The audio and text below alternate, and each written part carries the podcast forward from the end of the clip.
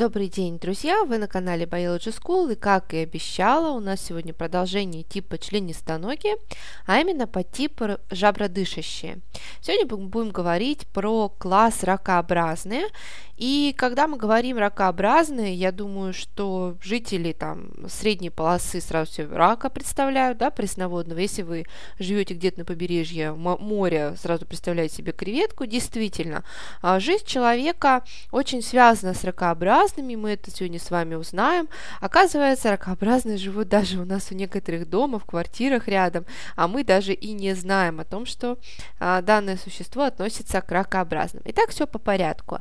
Рак Ракообразных делят на два подкласса, подкласс низших раков и подкласс высших раков а, по очереди. Итак, будем говорить сначала про подкласс низших раков. Один из отрядов называется ветвистоусые, если мы говорим про подкласс низших раков, и к ним относятся такие представители, как дафнии. Из-за их резких движений, если вы их увидите, очень часто дафнии называют водяными блохами. Обитают они в пресных водоемах, тело у них полупрозрачное, если их а, взять попробовать, да, отловить на предметное стекло. Глаз не парный, то есть глаз всего лишь один. И если рассматривать э, его, ее микроскоп, да, Дафнию, то можно увидеть хитиновый панцирь, несмотря на то, что она достаточно маленькая и прозрачная. Сквозь вот этот хитиновый панцирь можно увидеть внутренние органы Дафнии. Летом а, Дафния а, может размножаться без участия а, мужского потомств мужского поколения. То есть э, дафнии дают в основном преимущественно самок, без оплодотворения. Однако осенью, ближе к зиме, появляются и самцы. И вот э, на зиму дафнии зимуют уже оплодотворенные, и яйца в выводковой камере, которая выводковая камера находится внутри организма Дафния, они уже, как правило, защищены, они находятся в некой такой скорлупе, то есть они должны перенести всю зиму.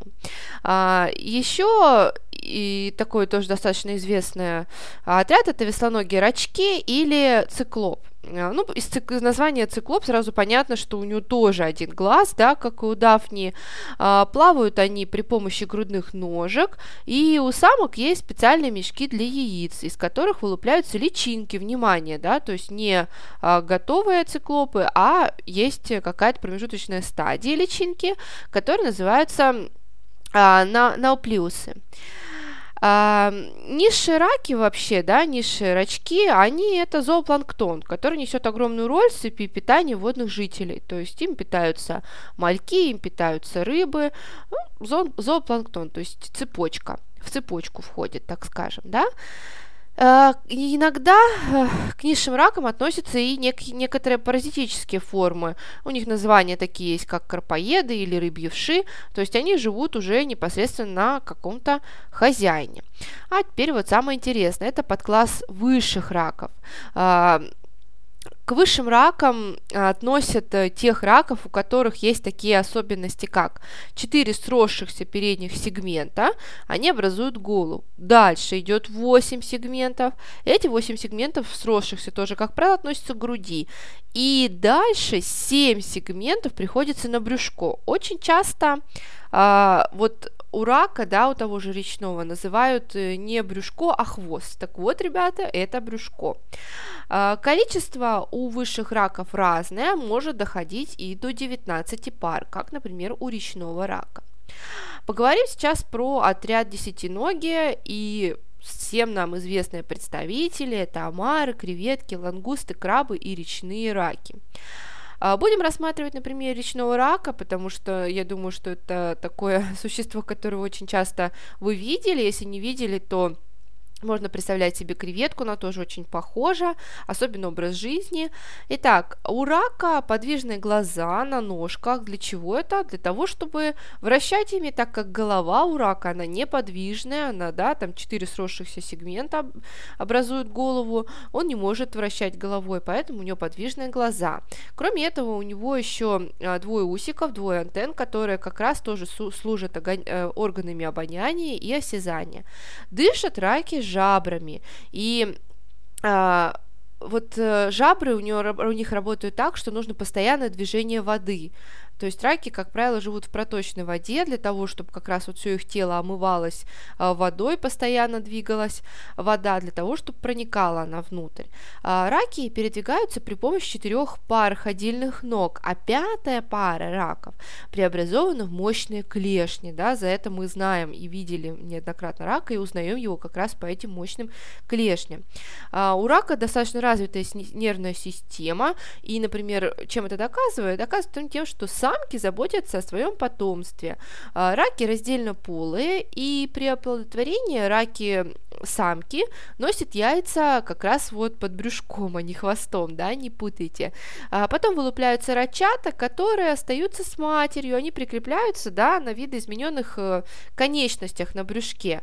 А, живут там достаточно долго, пока они будут э, кушать э, сами, да, то есть сначала им все-таки помогает мама э, в поиске питания, но впоследствии после нескольких линек, потому что только так они могут расти, да, сбрасывая свой хитиновый покров, э, они становятся самостоятельными э, животными. Э, раки питаются падалью, они не хищники, э, хотя имеют достаточно серьезные органы защиты в виде клешней, да. Очень многие, кто первый раз видит рака, они пугаются этих клешней, Хотя на самом деле э, эти клешни Хотя рак, он старается ими защититься, если вы э, будете там его брать, э, там пытаться взять как-то его, то да, действительно он будет на вас направлять свои клешни, но э, опасны в основном маленькие клешни, то есть маленькие, когда у рачата, они вот могут э, достаточно больно проколоть вам кожу. Но если рак большой, то его клешни абсолютно э, безвредны для вас, то есть он никак не сможет их повредить. Э, встречалось ли вам, не знаю, такое, но вот э, я достаточно часто видела о том, что у рака раков э, бывает разные клешни. То есть вы ловите рака, да, а у него одна клешня больше, чем другая. Раньше, э, там, в детстве я думала о том, что это, наверное, не сражаются между собой, и поэтому теряют там эти клешни. Но сейчас уже а, там, занимаясь там литературой, занимаясь биологией, я узнала о том, что раки очень часто теряют свои клешни, когда э, помогают себе сдирать этот хитиновый покров, когда они растут. То есть, представляете, с такой силой они начинают тянуть вот этот панцирь, да, который у них старая, да, старая кожа, старый хитиновый покров, что иногда они лишаются э, своей клешни.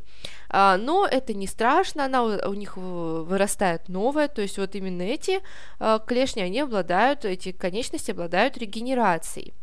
Э, ну и когда они, конечно, сидят в норах своих, особенно днем, э, то они тоже стараются выставить клешни наружу, да, в качестве защиты, в качестве скорее устрашения.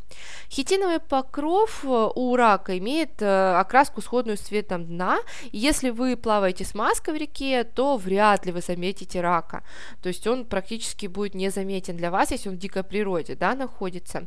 Кроме того, если вы это делаете днем, то днем раки предпочитают сидеть под камнями, поскольку они все-таки, как мы с вами выяснили, очень даже беззащитные. При варке, да, у нас вот в средней полосе очень распространено такое блюдо, как раки, да, то есть э, они красные, да, сваренные. Часто такая поговорка есть, красный как рак. Действительно, все э, пигменты, которые есть в хитине, они разрушаются. Остается только красный пигмент, за счет которого, собственно, и раки становятся красными при варке. А раки сейчас это уже промысловое, так скажем, животное, и их специально выращивают э, в отдельных водоемах и отлавливают э, в садки на тухлое мясо. То есть раки любят э, тухлое мясо. А, следующий отряд, про который мы говорим, тоже относится к высшим ракам. Это отряд равноногие. А, уверяю вас, э, этого животного вы тоже видели неоднократно. Называется оно макрица, представителя отряда равноногих. А, у мокрицы 7 пар ходильных ног, и они, если вы сравните картинки мокрицы и трилобита, очень похожи. Вспоминайте трилобиты, это те как раз предки членистоногих, которые одни из первых а, заселили морские глубины. Действительно, мокрица живет а, во влажных помещениях, вы можете встретить ее где-то в ванной, если у вас где-то вода подтекает, сырость, да, может быть где-то в подвалах, и вроде как кажется, что она живет на суше, но не тут-то было. На самом деле мокрица, если вы э, заберете ее, не знаю, посадите в какую-нибудь баночку, то она достаточно быстро скончается, потому что ей, как и раку, необходимо, чтобы под ней всегда находилась вода.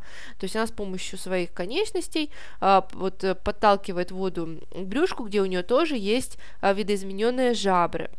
Макрица, на самом деле, если тоже, да, сравнивать вот эти сегменты, uh, рак, да, он более такой совершенный, у него там есть там и uh, ходильные ноги, то есть, да, макрица кажется более примитивной, но, тем не менее, тоже относится к классу раки и к отряду равноногие. Если мы говорим дальше, еще один отряд, который относится к, рак, к это отряд разноногие, или по-другому их называют э, бокоплавы. Они встречаются в основном в соленой воде, э, по размерам достаточно разные бывают, внешне очень-очень похожи на креветку, однако имеют э, ложные клешни, то есть не те, которые у раков, да, но они видоизмененные, то есть они совсем визуально похожи на клешни, но э, совершенно не несут такой функции. Э, по размеру они бывают от 10 мм до 28 см, представляете, достаточно большие, и вот такие огромные виды были зафиксированы в Тихом океане на глубине э, 5300 метров, то есть достаточно глубоко обитают такие э, бокоплавы. К ним относится очень много паразитов, э, например, китовые вши. Это тоже относится отряду разноногие. Оказывается, и у э, китей, китов есть да, какие-то паразиты, которые мешают жить. А, надеюсь, сегодняшний урок был полезен. А, если у вас остались вопросы, обязательно задавайте, учите биологию. Всего доброго. thank you